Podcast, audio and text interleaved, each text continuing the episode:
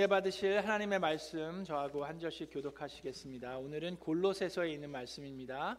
우리 다 함께 일어나서 골로새서 1장 15절부터 20절에 있는 말씀 저하고 한 절씩 교독하겠습니다.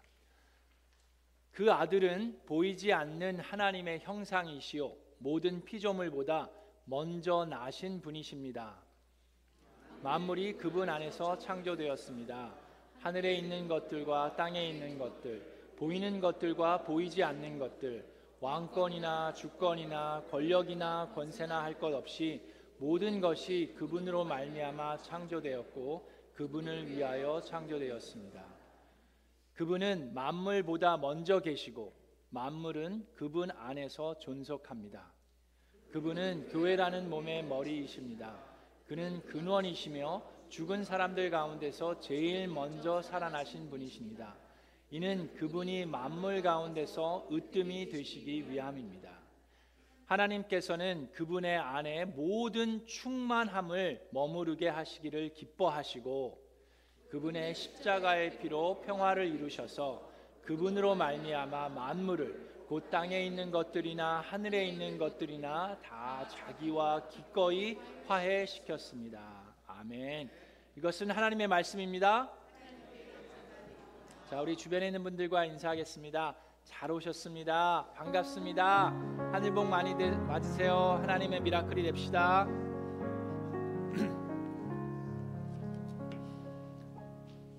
여러분 벌써 2년 훨씬 전부터 우리는 구약부터 신약까지를 한번 쭉 훑어보려고 하고 있습니다. 그래서 구약을 다 마무리하고 신약을 계속해서 공부하는데 우리 히브리서도 공부했고 에베소서도 공부했고 이제 빌립보서도 공부를 했고 오늘부터는 골로새서를 12월 한 달 동안 하려고 합니다. 그래서 골로새서도 네 장이 있는데 성탄주의를 제외하고 한 주씩 한 장씩 이제 본문 말씀을 보니까 여러분 오늘 말씀 들으시고 집에 가셔서 복습해 보셔도 좋습니다. 이제 말씀을 들었으니까 골로새서 1장에 있는 말씀을 좀 더 이해하시는 데 도움이 되리라고 생각합니다. 자, 우리는 에베소서를 공부했고 빌립보서를 공부했는데 에베소서, 빌립보서 또 골로새서 모두 다 사도 바울이 옥중에 있을 때 쓴 편지입니다. 자, 그런데 에베소 교회랑 빌립보 교회는 사도 바울이 전도 여행하는 도중에 개척한 사도 바울이 개척한 교회라고 보시면 됩니다. 자, 그런데 오늘 이 골로새서는 골로새 교회는 사도 바울이 개척한 교회가 아닙니다. 에바브라라는 사람이 골로새 출신으로서 골로새에 세운 교회입니다. 자, 그러면 이 에바브라는 누구냐? 여러분 기억나세요? 사도 바울이 에베소에 머문 시간이 얼마나 됩니까? 2년에서 3년 정도 머물면서 거기에서 예수 그리스도의 복음을 전하고 교회를 세웠습니다. 그래서 사도 바울이 거기에 꽤 오래 있었기 때문에 에베소에 있는 사람들에게만 복음이 전파된 것이 아니라 주변의 도시에 있던 사람들이 에베소로 왔다가 갔다가 지나가면서 사도 바울을 만나고 예수님의 복음을 접하고 예수님을 영접한 사람들이 꽤 많이 있었습니다. 그 중에 한 사람이 에바브라라는 사람이에요. 그 사람은 골로새 출신입니다.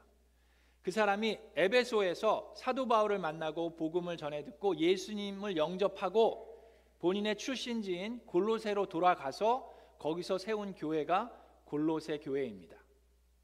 자, 그래서 사도 바울이 지금 이 편지를 쓸 때는 사도 바울은 골로새 교회에 있는 사람들을 한 번도 만난 적이 없어요. 자, 그런데 골로새 교회를 위협하는 것들이 있었습니다.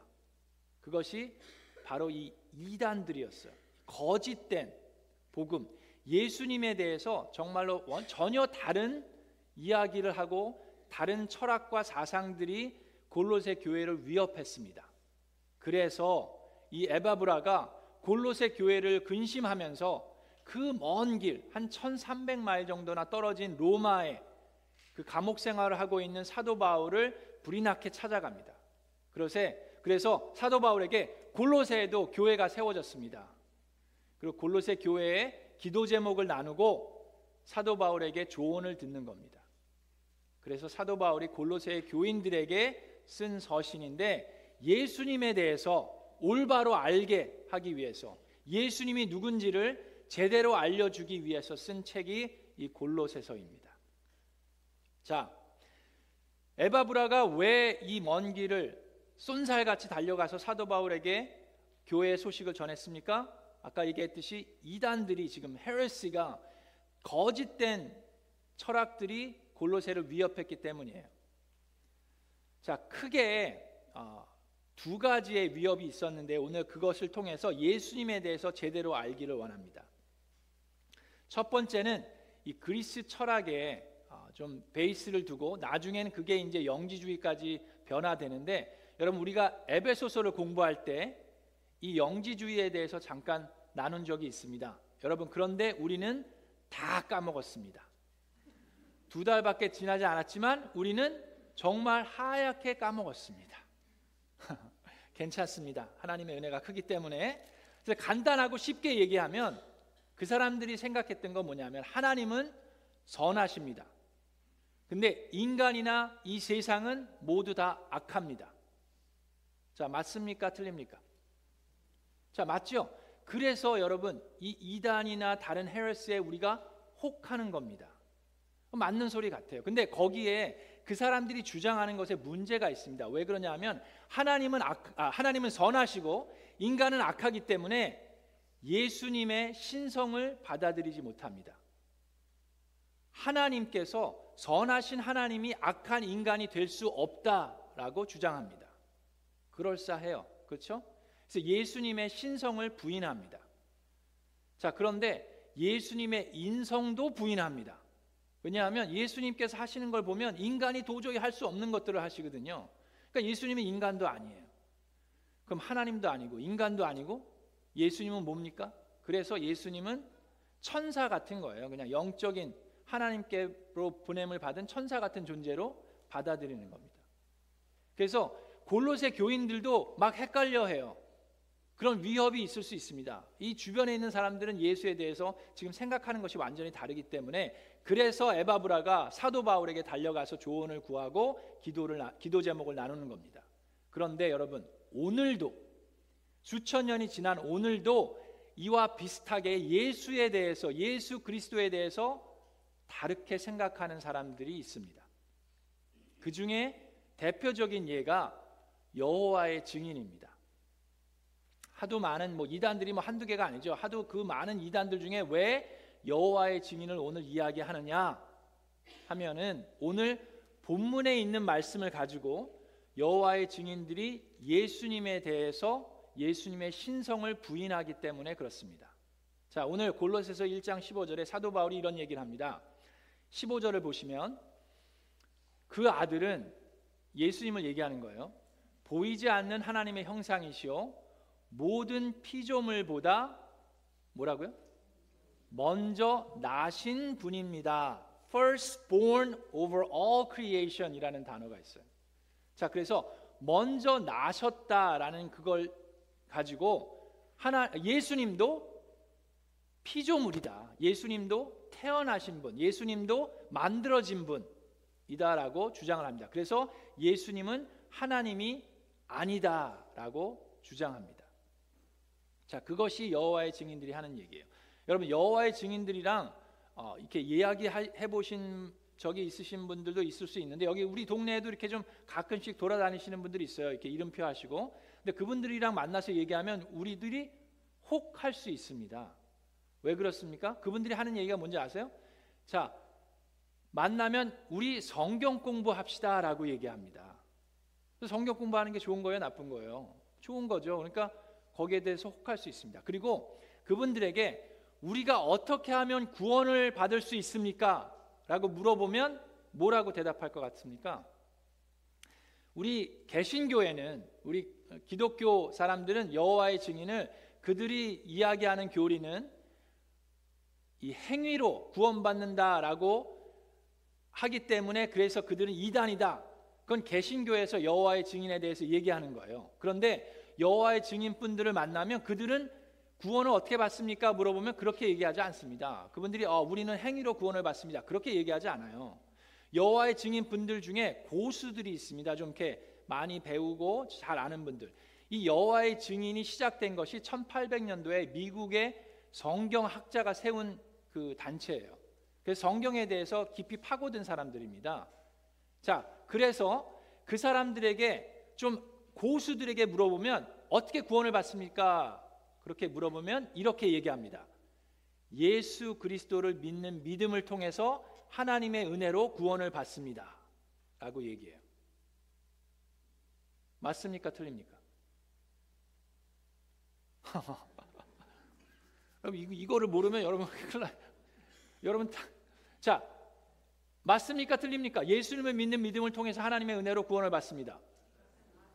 그렇죠? 맞는 얘기예요. 그래서 여러분 우리가 혹하는 거예요. 자, 그러면 왜 여호와의 증인을 거짓되다고 얘기합니까? 자, 먼저 그들이 이야기하는 성경 그들은 여호와의 증인에서 출간한 어, 성경책만이 성경입니다. 우리가 사용하는 뭐 개혁 개정이니 표준 새번역이니 NIV니 New International Version 뭐 그런 것들은 다 타락한 버전이기 때문에 성경이 아니에요.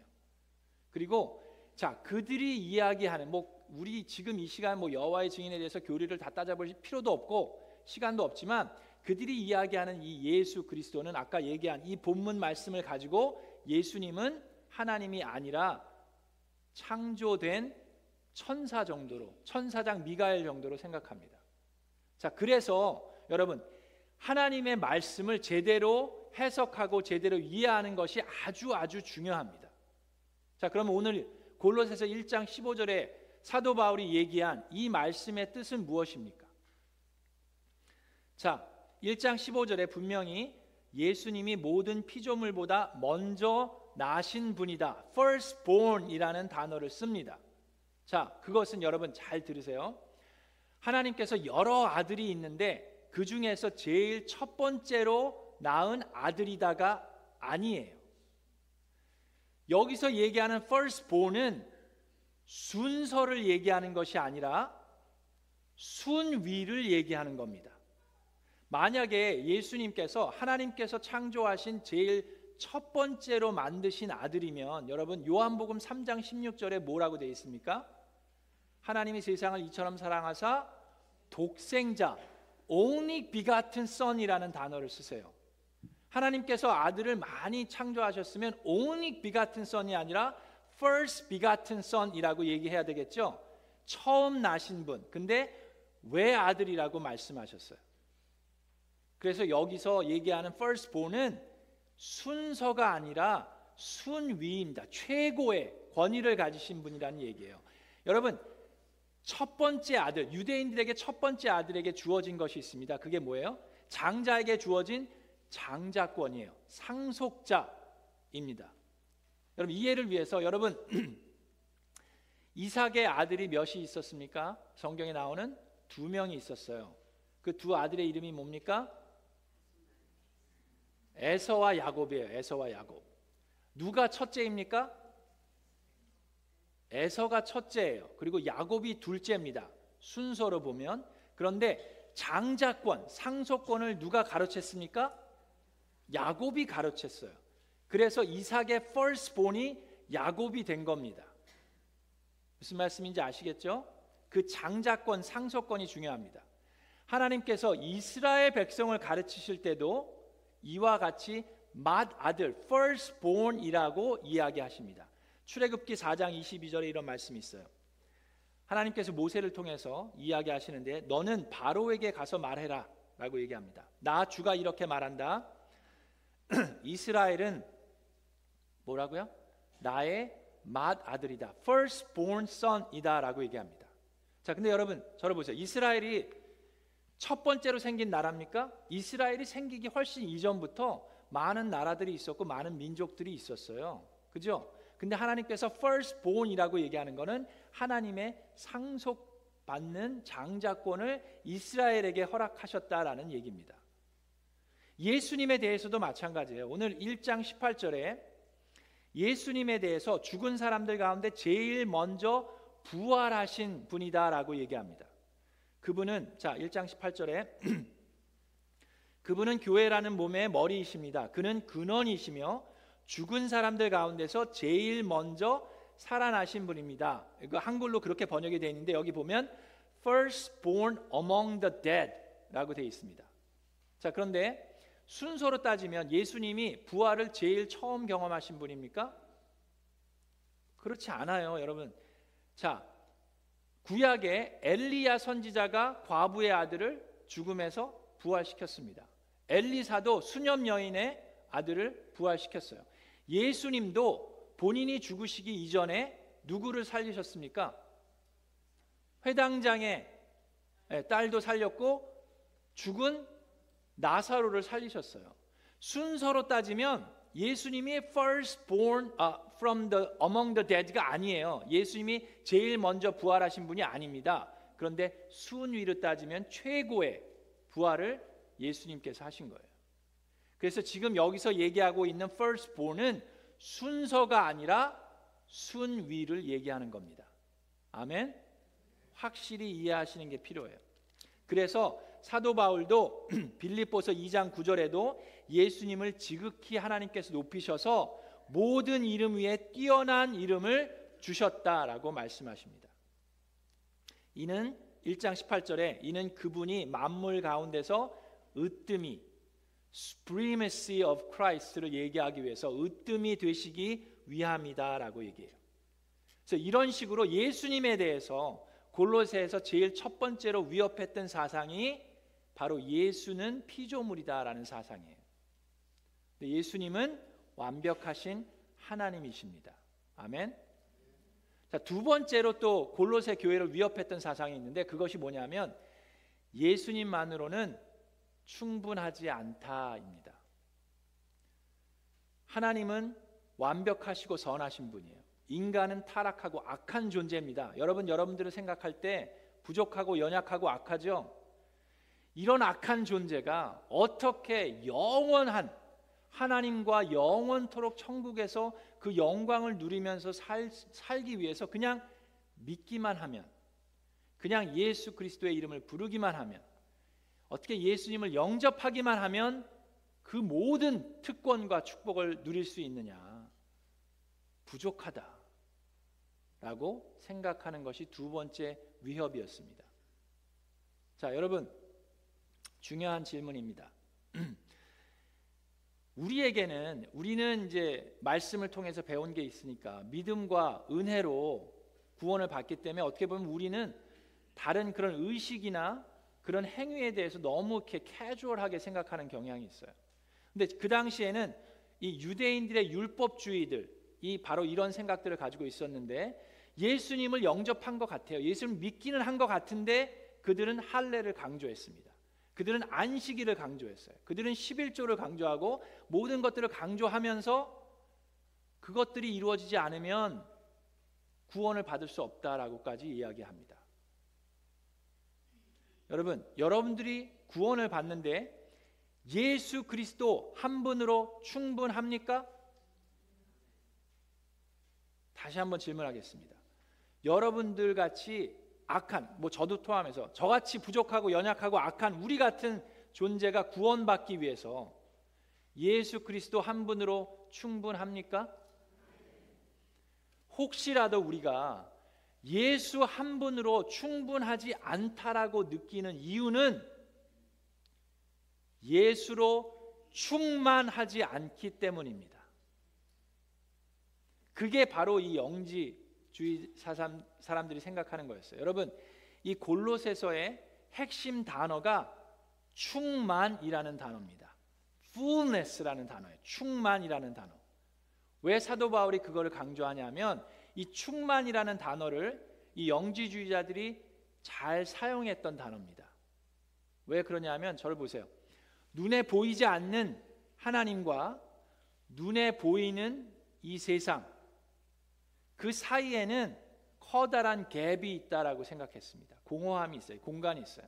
근데 그것을 채워야 된다는 것.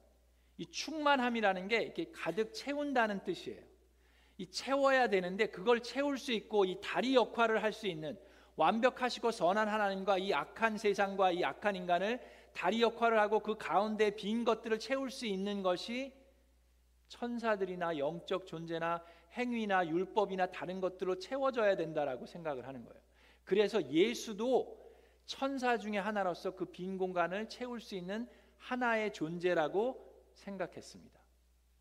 그래서 사도 바울이 골로새에 있는 교인들에게 충만이라는 단어를 통해서 예수님 한 분으로 모든 것을 다 충만하게 충분하게 채울 수 있다라는 걸 골로새서를 통해서 강조하고 설명하고 있는 거예요.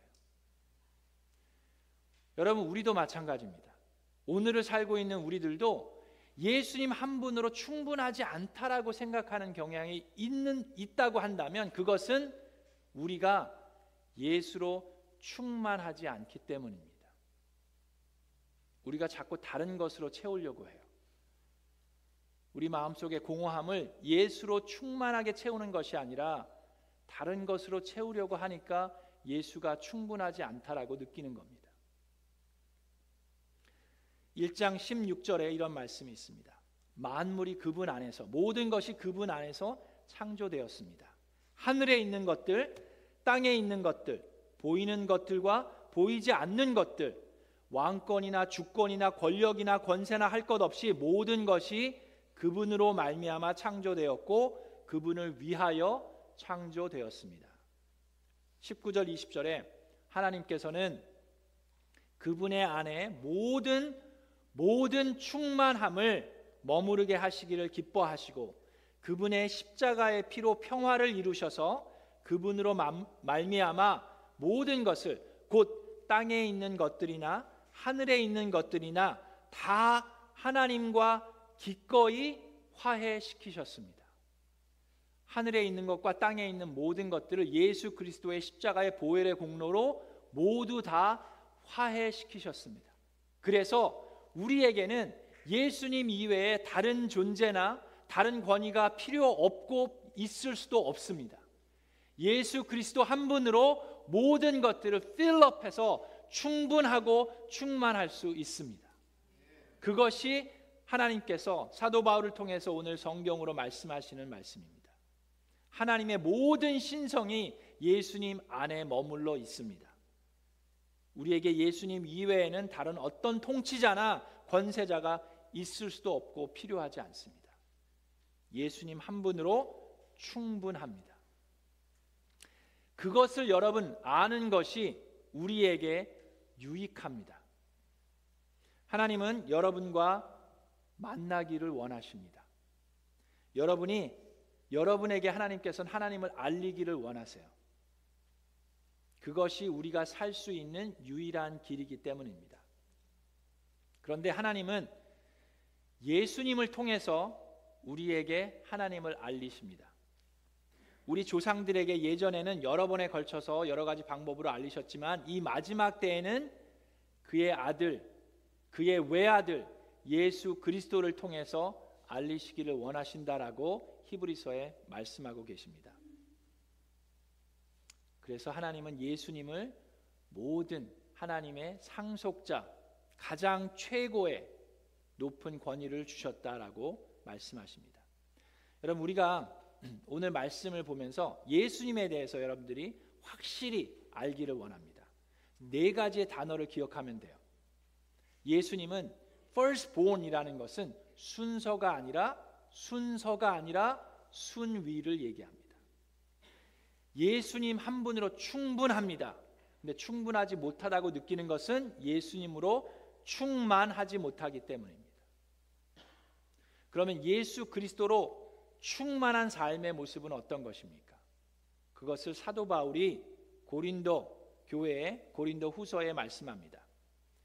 자, 우리는 속이는 사람 같으나 진실하고 무명인 같으나 이름 없는 사람 같으나 유명하고 죽는 사람 같으나 보십시오 살아 있습니다. 징벌을 받는 사람 같으나 죽임을 당하는 데까지는 이르지 않고 근심하는 사람 같으나 항상 기뻐하고 가난한 사람 같으나 많은 사람을 부요하게 하고 아무것도 가지지 않은 사람 같으나 모든 것을 가진 사람입니다. 이것이 예수 그리스도로 충만한 삶의 모습입니다. 무명이어도 공허하지 않은 것은 예수 안에서 내가 만족할 수 있기 때문입니다. 가난하여도 부족하지 않은 것도 예수 안에서 오직 내가 부요하기 때문입니다. 고난 중에도 견뎌낼 수 있는 것, 주의 계획을 믿기 때문이고 실패하여도 일어설 수 있는 것은 예수 안에서 오직 내가 승리하기 때문입니다. 그래서 우리는 예수로 예수로 충만할 수 있습니다. 오늘 받은 말씀 기억하면서 우리 다 함께 일어나서 충만 함께 찬양